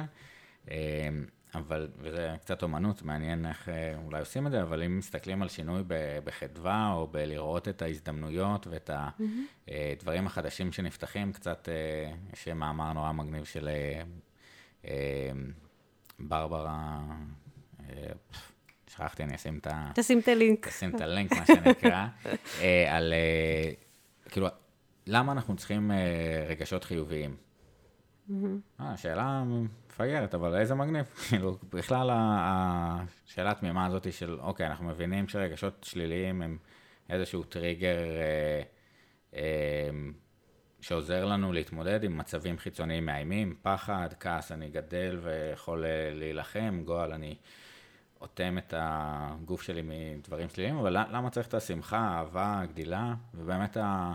מה היתרונות האבולוציוניים שאפשרו את הדבר אה, הזה, אז גם undoing effect ולהוריד את כל המתח הפיזיולוגי ש... שנצבר ברגשות שליליים, אבל גם איזושהי מטה-קוגניציה או חשיבה שהיא יותר רחבה, broaden and build theory, אה, וכאילו, את יכולה אולי לשתף בהסתכלות בחדווה על שינוי? מה, איך כן. זה נראה כשמצליחים אה, למנף שינוי? כן. אה, אני חושבת שכל הגישות, אה, לא כל, אבל חלק מהגישות הדיאלוגיות הן כאלה. הן אומרות, תהיה מוכן להיות מופתע. כן? זה כאילו מין גישה כזאת שאומרת, בוא ננסה ונראה מה יוצא, כן? זה אפרופו אמרג'נס, זה כאילו מהעולמות האלה של ה... בוא נהיה בסף הכאוס, נייצר, נזיז את המערכת לסף הכאוס. היום אנחנו שם, אז אנחנו לא רוצים שיזיזו אותנו, כן? כי אנחנו חיים ככה כבר שנה, אבל תחשוב שגרה רגילה, כדי להזיז שינוי ולעשות התערבות טובה, אתה צריך להזיז את המערכת לסף הכאוס. כדי לייצר את המקום הזה שקצת לא נוח, וגם שם לומדים ויש פריצות דרך. אז אז, אז זה גישות שאומרות בוא נייצר את זה, בוא נביא את זה לשם, כי שם קורים דברים טובים, כן? זה מקום חיובי, זה לא מקום סובל, זה מקום של בוא נפתח מרחב ונראה מה קורה. אז כל הגישות של open space, אם אתה מכיר, אה, של אריסון אורן, כן, כן אה, גישות של אה, כל החקר מוקיר, כן, ה-appreciative inquiry, כשעושים אותו כמו שצריך באמת, כן, זה גישות דיאלוגיות. ופותחים מרחבים אמיתיים, אז שם באמת יש התייחסות לשינוי בצורה מאוד עם חדווה, כמו שאמרת. כי open space זה מתודולוגיה שבוחרים שאלה. מזמינים אנשים להשתתף בשאלה הזאת ולהגיד, אה, או לא אפילו, בדרך כלל יש שאלה אחת מובילה, אבל, ו, או שמזמינים אנשים ואומרים להם, בואו תציעו נושא שעליו הייתם רוצים לדבר, כן? והם יוצרים את, ה, את ההתכנסות סביבם, נגיד יש כמה שולחנות כאלה. וזה בדרך כלל סביב באמת איזושהי שאלה מרכזית שהארגון רוצה להתעסק בה. בדרך כלל זה לוקח יומיים. אה, חוץ מזה אין חוקים, כן? זה... מי שבא זה האנשים הנכונים, כשזה נגמר זה נגמר, מה שצריך לדבר עליו זה מה שיעלה, זה כאילו ה... ו- ו- וזה לא מובנה, וזה מייצר דברים מדהימים, כי אתה פותח, וכשפותחים אז דברים uh, טובים קורים. אתה כאילו מזמין, אני חושבת שהתפיסה אומרת, אני אזמין אנשים להשתתף ודברים טובים יקרו. אני לא אפחד מהשינוי, כן? זה בדיוק הפוך. מגניב. עכשיו, אם מצליחים להחזיק את זה, כן, זה לא קל, זה, כן. זה, זה עבודה. אבל זהו, אז אני חושב שגם בחקר מוקיר אנחנו מקבלים כמה הטבות כאלה מטורפות, באמת, אחד על להסתכל על החיובי, הרבה פעמים אנחנו מאוד negative centered כזה, נכון. למה, מה הדברים שלא עבדו, למה הם לא עבדו, ואם נעבוד על יותר טוב על אה, למנף את החוזקות שלנו, או להסתכל על דברים בחוץ שהם סופר מוצלחים אפשר ללמוד, ו, ובעצם אולי זה גם קצת מ, מפורר את הרתיעה ואת החוסר ודאות בהתמודדות עם מה זה, כי אנחנו מתמודדים עם דברים חיוביים וטובים, וזה יותר... כן, למרות uh, שאני חייבת לתקן רגע, שחקר מוקיר אמיתי, הוא לא מתעסק בחוזקות שלך. הוא, השאלה שהוא שואל הרבה פעמים זה, מה עזר לך להתמודד? שיכול להיות שמה שעזר לך להתמודד, זה נכון שזה החוזקות, אבל החוזקות עושות לזה, זה כאילו, זה אומר אה, רק על חצי הכוס המלאה, וזה לא זה. זה תבחר נגיד משהו קשה, כן, אתגר או אירוע קשה, ועכשיו תסתכל עליו ותגיד, מה עזר לך לצאת משם? הרבה פעמים מה שעזר לך לצאת משם זה לא בהכרח אה, אה, נורא חיובי, כן? כאילו, לא- כן. אני, זה מה שאני... כן, כאילו גם בכלל בעולמות כאילו של... הסתכלות יותר אמיתית, פשוט, זה לא רק החיובי. אה, אנחנו, כשאנחנו עושים פרשנות לחקר מוקר, הרבה פעמים בארגונים אנחנו עושים מין גרסאות קטנות כאלה, שבאמת מה עבד טוב. אבל זה לא זה. לא זה. כאילו, אפשר לעשות גם את זה, אבל זה כן. לא המתודה השלמה. אה, מגניב, דיברנו, אני חושב, בפרק עם אה, אפרת ליאני אה, על זה קצת, נשים עוד לינקים, מגניב. ואמרת, open spaces זה לא קל להחזיק, חוסר הוודאות הזה. ו... למה זה כל כך קשה לנו, החוסר ודאות ולהיות על הסף הזה? כי באמת, קצת השווינו את זה לשאלה באיזשהו מקום, על התפר נכון. בין יודע ללא יודע, גבולות נכון. מה את חושבת שכל כך מפעיל שם וקשה אני לשלוט חושבת שם? שזה נגד האוטומט שלנו כבני אדם. Uh, המערכת שלנו בנויה ככה שהיא היא רוצה לשמר סטטוס קוו. וזה להוציא אותה מהאיזון. ומה שאנחנו רוצים לעשות זה להחזיר לאיזון. זה כאילו נגד, זה counter הטבע שלנו.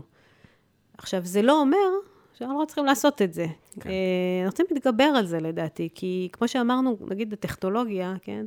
זה שיש לנו כל מיני אה, אוטומטים כאלה הישרדותיים, בגלל שהייתה תקופה שפעם גרנו במערות, זה, אנחנו עדיין עוברים אבולוציה, אנחנו עדיין מתפתחים. ואולי זה חלק מההתפתחות שלנו. אה, ללמוד לא ללכת על האוטומטים, ללמוד עוד דרכים של התמודדות, כן? לחיות בסף הכאוס קצת יותר בניחותא, או ליהנות ממנו לפחות. זה, זה קשה לתפוס את זה ככה, כי באמת אנחנו נורא מתוכנתים אה, לחזור לאיזון. גם ארגונים הם מתוכנתים ככה, כן? כן. כאילו שיש מערכת שהיא צריכה לחזור לאיזון כל הזמן, כן? מתקנת את עצמה. אבל אולי זה... אולי אפשר אחרת. מקסים. אז אה, התחבר לי אה, בפרק עם גורן גורדון, באמת דיבר על אה, סקרנות אצל רובוטים, סקרנות אצל ילדים, ואיזשהו אה, כיוון על מחקר אה, אצל עכברים, שהם יוצאים אה, לשלב של הגילוי, אז ככה כל ה-whiskers, הספמנונים אה, בחוץ וסקרנים, עד שזה יותר מדי overwhelming, mm-hmm. והם חוזרים פנימה. אה, בעצם כל הזמן התנועה הזאת היא בין ה- לגלות את החדש ולהיות בו, אה, ללחזור למקום הבטוח שלנו, אה, ונורא מעניין לראות באמת את היצירתיות, הרזיליאנס, שתהיה אחרי השנה הזאת, מ- מתוך החוויה הזאת שכולם היו במשהו, כל כך התמודדות עם חוסר ודאות, אה, לאן זה יוביל? כאילו, החוויה הקולקטיבית הזאת. ה- נתחיל לסיים לכיוון הזה. אה, כאילו, אה, משפט ששמעתי שהכי מפחיד אותי זה שבסוף לא נלמד מזה כלום. אה, שנחמיץ, נחמיץ את ההזדמנות, כן. כן, אז אם היית יכולה לבחור משהו אחד שלא היינו שוכחים, או שניקח איתנו מהחוויה הזאת שאת רוצה לעצמך. ברמה האישית, אני הייתי רוצה לשמור את הרגעי קסם האלה, כמו שאמרתי בהתחלה של ה... של האייטיז, כן? של המשפחה, של משהו אנלוגי כזה, ושל רוגע ושל שבת. זה הייתי רוצה לשמור, ולא הייתי רוצה לחזור לחיים הכאוטיים שלה לפני כן, כן? של העבודה, עבודה, עבודה, עבודה. הייתי רוצה לארגן מחדש, כן? לשמור על הארגון מחדש. אמ, ברמה היותר כללית, אני חושבת שהעולם עובר תהליך טוב. שהקורונה מאיצה ויכולה לעזור לו, היא גם יכול, אנחנו יכולים גם ללכת לרגרסיה, כן, אפרופו הפחד שלך, זה יכול ללכת לשתי כיוונים, אנחנו יכולים ללכת אחורה מאוד, לשליטה, ל, ל, ל, אתה יודע, לשימוש יתר, לכל המקומות אה, שהיינו בהם ואנחנו לא רוצים, של עבודה יותר מדי אינטנסיבית, וזה יכול ללכת למקום יותר טוב, של ארגונים יותר הומניים, של חיים יותר מאוזנים, של פחות שעות עבודה, כן, של משהו יותר טוב. בגדול, אני, חושב, אני אופטימית, אני חושבת שהעולם הולך למקום של sustainability, של קיימות, שזה נכון גם לטבע וזה נכון גם אלינו כבני אדם. אני חושבת שאנחנו כן מבינים שאנחנו רוצים להשתמש יותר חכם במשאבים שיש לנו ולהפסיק להיות כאלה חזירים. Mm-hmm. אז זה אומר גם אה, איך אנחנו מתייחסים לעובדים שלנו, פחות בחזירות, פחות לנצל, אה, איך אנחנו אה, מתייחסים לשעות שלנו ולעבודה שלנו, איך אנחנו... מגדילים את הפוטנציאל ואת היכולת שלנו להיות טובים יותר בזה שאנחנו מזמינים כל מיני אנשים לארגונים שלנו, ובאמת עושים diversity כמו שצריך, ו inclusion כמו שצריך. זאת אומרת, זה הכל מהמקום הזה של קיימות, אני חושבת, שזה כאילו לנצל את מה שיש. אה, בדיוק עכשיו אה, אני קוראת איזשהו ספר אה, שנקרא Rewilding, שמעת על ה... לא. כן, כדי לשמר, לעשות ש... מאמצים של שימור על מקומות שכבר קצת נהרסו בטבע, אז יש גישה כזאת שאומרת, תעשו פחות, אל תעשו, אתם לא צריכים לעשות כלום בשביל שימור. לא לקחת את הזן, להזיז אותו לפה, לעשות, להכניס אותו למכלאה, לשמור, לעשות... אה, להפך, תזוזו אחורה, תנו לטבע לעשות את שלו. אז יש אזורים באירופה אה, שפשוט לא מתערבים בהם. עושים להם rewilding, כאילו התפרעות מחדש, כן? מלשון פרא. ואומרים, הטבע, הטבע יפתור את זה, הטבע ימצא את הדרך שלו לרפא את עצמו, תנו לו. בני האדם יתערבו יותר מדי, זוזו אחורה. עכשיו, אני חושבת שגם בארגונים, כל מה שדיברנו עליו הולך למקום הזה, כי בסוף אנחנו מתערבים אולי קצת יותר מדי, אנחנו רוצים לנהל יותר מדי, אנחנו רוצים לשלוט יותר מדי. אולי גם שם אנחנו צריכים קצת ללכת אחורה ולתת לדברים לקרות. אה, אני חושבת שאם אם אנחנו נחזיק את התפיסות האלה, ונראה לי שלשם זה הולך, מאוד מקווה, אז למדנו, אז יהיה בסדר. אז הקורונה האיצה את זה מאוד מאוד ונתנה לזה בעיטה, כאילו, בעיטה חזקה, כן. אה, קדימה. אני מאוד מקווה. אדיר, באמת יש המון אה, שאלות, כאילו, איפה אני ברמה האישית ובהתמקמות מול לחץ מול דברים, איפה אנחנו אה, כחברה, וגם עברנו דברים די מלחיצים שלא היינו מקבלים, כאילו, ביום-יום, של אה, תשארו בבית ועוצר לילי, נכון. ואזיקונים אלקטרוניים, זאת אומרת, זה הכל... אה, זה מטורף, נכון, וואי, כאילו, sci-fi. deep, deep, כאילו, לקבל את הדברים האלה, ו, אה, ויש עוד פוטנציאל באמת גם בין אה, מעצמתי כזה, עם אה, מי יהיה להם את החיסונים קודם, ומדינה שתצא מזה, ואז קצת ראינו באמת אחריות באירופה מצד אחד, איך בוא נעשה את זה שוויוני וטוב וביחד, גם כמה זה יתעכב אולי ב, בעקבות הדבר הזה. אני הייתי. למעלה ולמטה מבחינת האופטימיות אה, וחרדה קיומית מהקורונה הזאת, אבל, אבל בחלק אני מקווה שאולי התובנה של אה, כולנו בני אדם, אנחנו לא כל כך שונים אה, מבפנים, הריאות של כולם נראות אותו דבר, נכון. ובאמת מקום קצת יותר מכיל, עוזר, מסייע, כאילו אחריות. ענב. כן, כאילו, ענב. זה- וענב כן. זה באמת לתפוס את המקום הנכון שלך בעולם. לא פחות מדי ולא יותר מדי, תהיה מי ש... לגמרי. אמ, ו- וגם קצת אולי שיחזור היוקרה למדע ולהבין את העולם וכל החנונים שפותרים כזה את הבעיות, זה נראה לי מגניב ש... זה חזר. אני מקווה, כאילו, כן, כן. של כאילו, כן. אמ, אז, אז באמת, אולי ככה לקראת סיום, אמ, אם היית יכולה לתת אה, טיפ או כלי או מחשבה לעם היושב בציון, לאנשים פה, אה, בהתנהלות שלהם אה, בעולם, עם שאלות, איך לעשות שימוש בשאלות, בהקשבה ובתקשורת, מה זה היה? אני חושבת שקודם כל לשאול יותר שאלות, ברמה אפילו הכמותית. לא לקבל דברים כמו שהם, אלא באמת לחשוב רגע ולהגיד, רגע, למה אנחנו עושים את זה ככה? אולי אפשר לעשות את זה אחרת. כאילו באמת ל- ל- ל- להפעיל יותר את, את המנגנונים האלה של שאלת שאלות. אה, זה לא שאנחנו לא עם שמערער ו- ו- וחוקר ויש לו מה להגיד על כל דבר, אבל אני חושבת שזה לא תמיד בא מהמקום של ללמוד ולהבין, אלא יותר מהמקום של לאתגר, וזה לא בטוח שזה מאותו מקום. אמ, אני מאחלת לנו, לכולנו, שאנחנו נשאל את עצמנו באמת באמת מה אנחנו רוצים להיות. ברמה האישית, ברמה הארצית, נ- הלאומית נגיד, כן? איזה עם אנחנו רוצים להיות? איזה חיים אנחנו רוצים שיהיו לנו? נשאל את זה. ו... וניתן לעצמנו את החופש לבחור גם. אה, כי אני חושבת שעכשיו, היום, אנחנו כאילו בדיוק בתפר הזה של אה, להחליט ולזוז קדימה. וכמו שאמרנו מקודם, התשובות הן אצלנו, כן? הן לא רק אצל המנהיגים, נכון? יש לנו כוח. אז בואו נשתמש בו. אדיר.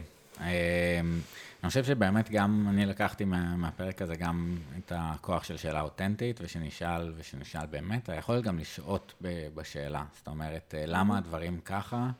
אז זה יכול להישאר כמחשבה, אה, אפשר לעבור ל... אה, מעניין מה אם זה היה אחרת, מה היה קורה אם היינו עושים ככה, מי עוד יכול לעזור לי, התארגנות אה, נכון. אה, כזאת משם. אני חושב שלקראת הבחירות, מה שאני מאחל זה שיח שהוא יותר מבוסס על אולי לה, להסכים על השאלות. אה, מה הנושאים המרכזיים והשאלות, וזה בסדר ש...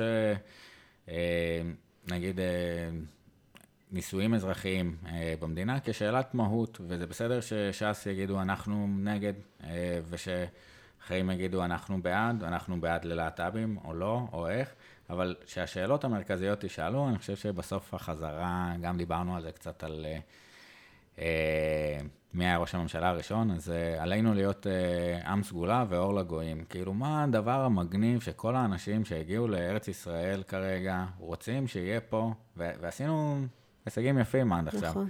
די מגניב. נכון. אבל מה הכוח, איפה ה... ו- ובאמת השיח הזה ביחד. אה, אדיר.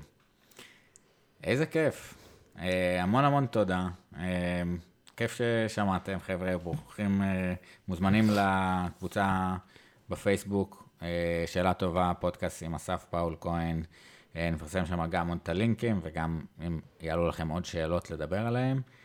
אה, מוזמנים להיכנס, להזמין את הסט של ה-85 שאלות. אה, באמת ככלי להבין את נקודת מבטו של האחר עם קצת שאלות אותנטיות, מפתיעות, להקשיב, לתת נראות, אני חושב. אה, וזהו, יאללה, איזה כיף, תודה רבה. תודה לך. וזה שימוש תמיד, שהרבה פעמים אני שוכח, אבל אחת השאלות הטובות, לא צריך לחשוב על עוד שאלה, אלא לפעמים לשאול, ומה עוד? לגמרי. זו השאלה הכי טובה שיש, נכון. נכון? יש משהו שפספסתי, ומה עוד? אז באמת, לאפשר איזו הזמנה כזאת לעוד אה, אה, תיאוריה או כיוון הסתכלות ש, שלא דיברנו עליו, שלדעתך רלוונטי בהקשר הזה? כן. קודם כל, זו שאלה נורא נדיבה. כשאתה שואל מה עוד, זה באמת משאיר המון מקום לצד השני לבחור. אה, זו שאלה טובה. אה, כן, אני הייתי רק מזכירה עוד מודל אחד שאני חושבת שהוא מאוד רלוונטי, בהמשך למודלים החדשניים יותר של מנהיגות ושל שינוי. אה, אז המודל אה, של אה, U Theory של אה, אוטו שרמר, אה, שהוא בעצם אומר, אה, את כל מה שאמרנו, של אה, מי שיודע את התשובות זה האנשים בתוך המערכת, וכשהמערכת תכיר את עצמה, ויהיה לה מודעות לגבי עצמה, כן? אתה צריך שהמערכת תבין שהיא מערכת, כן? והיא תכיר בעצמה ותכיר בכוח שלה, אז אפשר לעשות שינוי. זה מודל אה, שאומר שקודם כל בואו נהיה מודעים לזה שאנחנו, אנחנו, אנחנו, אנחנו מערכת או גוף או קבוצה, ואחר כך נבין איפה הפערים שלנו למול המציאות, או מה אנחנו רוצים לשנות, או איפה אנחנו לא רואים, איפה אזור העיוורון שלנו, ואז נתחיל לזוז, ונשאל שאלות. ובגלל שהרבה מהדברים שהיום אנחנו מתעסקים בהם, זה דברים שלא התעסקנו בהם לפני כן, וכל מודלים, המודלים של הלמידה, הוא אומר, אותו שרמר, הם פאסט, כאילו, אתה מסתכל אחורה, אתה עושה ריוויו על משהו שכבר קרה, נכון? כל המודלים האלה של... one אה, loop, אה, אה, כן, של... בדיוק, אתה עושה, ואז אתה מסתכל, ואז אתה עושה מזה מסקנות, נכון? יש את המעגל של קולב. אז כל המודלים של למידה, הם מסתכלים אחורה, למידה מניסיון. אבל איך לומדים ממשהו שעוד לא קרה? איך לומדים מהעתיד? אז זה בעצם מודל שעוזר לך ללמוד מהעתיד. מגניב. כן, אז זה ממש מגניב, וזה מאוד ממליצה. יש להם גם אתר שנקרא, וקורס ב-MIT, שנקרא ULAB, שאפשר לעשות אותו מכל העולם, להשתתף בו, זה בחינם. מגניב, אז נשים את הלינק כן, לגמרי. תשים את אה, הלינק. הרבה פעמים, כאילו, אנחנו באמת אומרים שאנחנו יותר מכירים את השאלות אה, על העבר, גם ברמת הניסיון מלחזות איך נהיה בעתיד, אה, אבל מעניין באמת ההסתכלות קדימה על השאיפות, ציפיות, התאמות, זאת אומרת, כי ללמוד מהעבר ולהסתכל על העתיד מניח שמה שהיה הוא שיהיה. כן, אבל עכשיו אנחנו חיים בעולם שזה לא נכון בו יותר. לא מה שהיה הוא שיהיה. אז איך לומדים ממשהו שאנחנו עוד לא יודעים מהו? צריכים איזה כלי שיעזור לנו לעשות את הצעדים האלה, כאילו, ולהגדיר את הדבר החדש. וזה זה התיאוריה הזאת, ממש מגניבה. מגניב. טוב, נדבר על זה עוד. יאללה.